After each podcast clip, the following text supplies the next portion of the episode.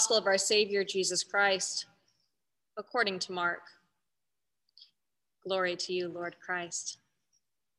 In those days, Jesus came from Nazareth of Galilee and was baptized by John in the Jordan. And just as he was coming up out of the water, he saw the heavens torn apart and the Spirit descend like a dove on him. And a voice came from heaven You are my Son, the beloved. With you I am well pleased. And the Spirit immediately drove him out into the wilderness. He was in the wilderness 40 days, tempted by Satan, and he was with the wild beasts, and the angels waited on him. Now, after John was arrested, Jesus came to Galilee, proclaiming the good news of God and saying, The time is fulfilled, and the kingdom of God has come near. Repent and believe in the good news. The gospel of the Lord. Praise to you, Lord Christ. It's fascinating to note where exactly in the Gospel of Mark we are today. Now, it's the beginning of Lent. We're in the first Sunday in the season of Lent, walking our way towards the story of Holy Week, the death and resurrection of Christ. We are reading Mark chapter 1, verse 9. The story has barely even begun. We've, we're only eight verses in. That is where Mark starts us today. It's almost as though at the beginning of Lent, we are beginning the entirety of Christ's story. Mark does not include a, a birth narrative, instead, starting with baptism. And theoretically, the center of the gospel today is supposed to be about the temptation in the desert. Now, that's a story that we probably have some imagery around because other gospels expand on it quite a bit, talking about the various ways in which Satan asked Jesus to prove that he is the Son of God. Even our opening collect for today references that today is about that temptation. The collect of the day is the opening prayer. In our bulletin, it's on page four. And it always connects in some way to the reading, and especially to the gospel. It sort of is the summary of here's the point of today and what we're praying about. But listen again to this collect. Almighty God, whose blessed Son was led by the Spirit to be tempted by Satan, come quickly to help us who are assaulted by many temptations and as you know the weaknesses of each of us, let each one find you mighty to save through Jesus Christ, our Son, your Son, our Lord, who lives and reigns with you in the Holy Spirit, one God, now and forever. Now, hear again exactly what our gospel says about the temptation. He was in the wilderness for 40 days, tempted by Satan, and he was with the wild beasts, and the angels waited on him. That's it. Two sentences, three maybe, given to the story of the temptation, which is theoretically the point of which we're praying about. And Mark gives us very little detail. It's almost a footnote in the story. That thing happened, but more importantly, look at what comes before and after. While we're given really no description of the temptation in the wilderness, we are given the voice that comes from heaven saying, You are my son, the beloved, with you I am well pleased. And we have the words of Jesus himself The time is fulfilled, and the kingdom of God has come near. Repent and believe in the good news. It's interesting to see how the Gospel of Mark focuses our attention by how much ink is given to different parts of the story.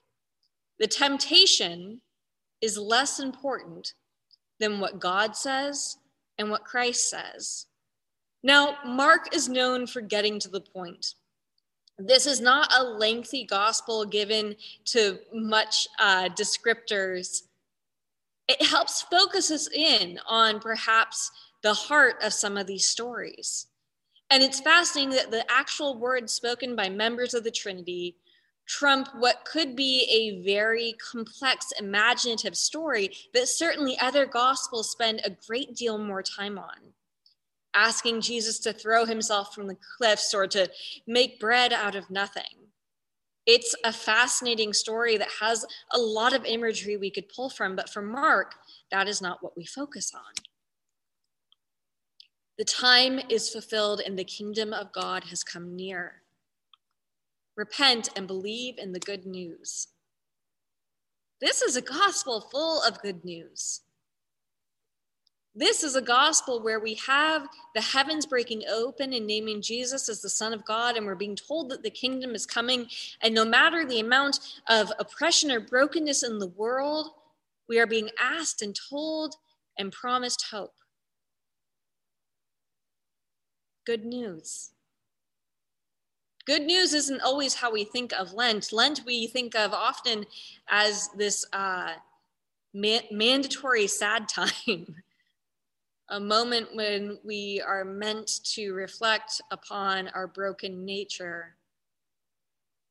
But this gospel puts that brokenness of not our nature, but of the world in relationship with the hope of a different sort of future. Part of the brokenness of the world, the need to repent, is this hierarchical structure that has oppressed and traumatized the people of God, where systems of power and authority have been abused and people have suffered for it. It is a system that is so ingrained in us in society of rulership over the people that it's difficult to articulate a language or a way of being that could be anything different.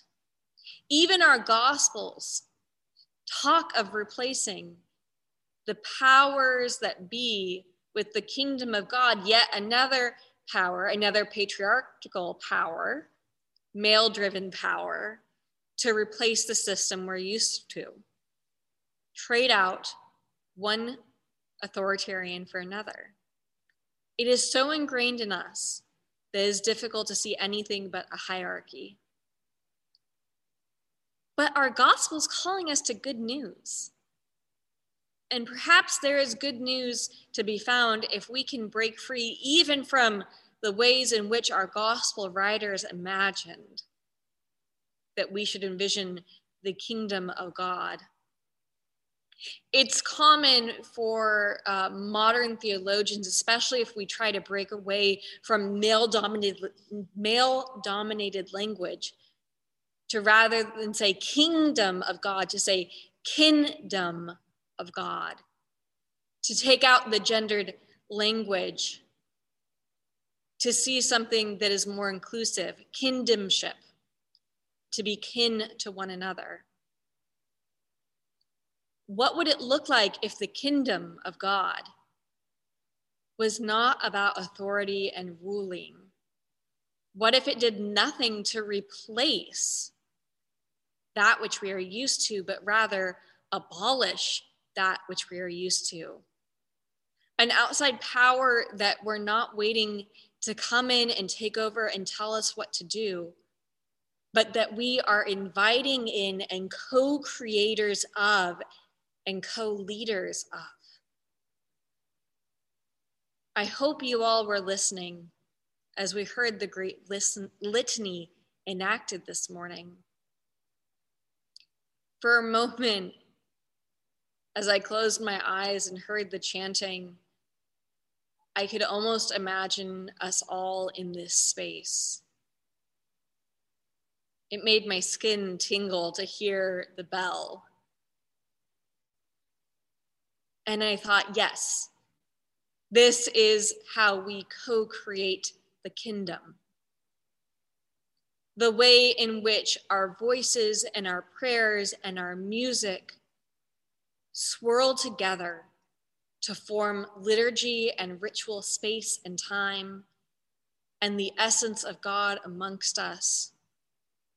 That is how we become co creators of the kingdom. We are not receivers, but participants in making that reality present here and now.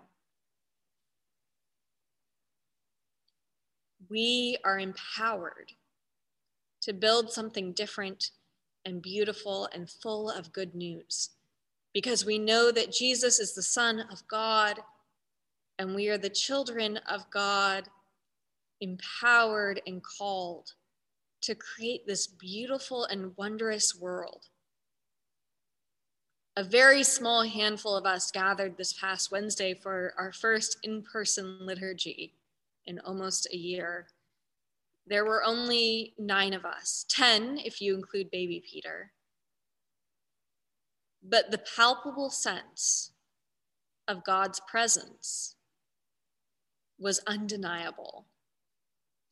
And that's not because things are more holy when we are in person, but that we were able to lean into the relationships we build and it is those very connections that create the kingdom.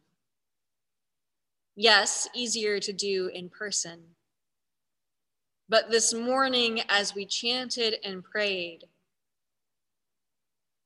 I recognize there is no barrier that we cannot overcome to build up that kingdom because even through our screens, we built something beautiful and holy and filled with the Spirit of God.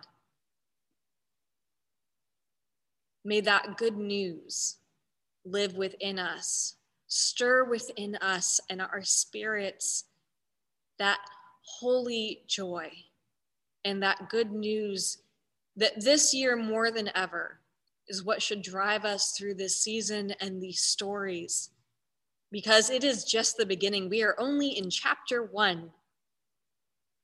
There's a lot more to hear and to know.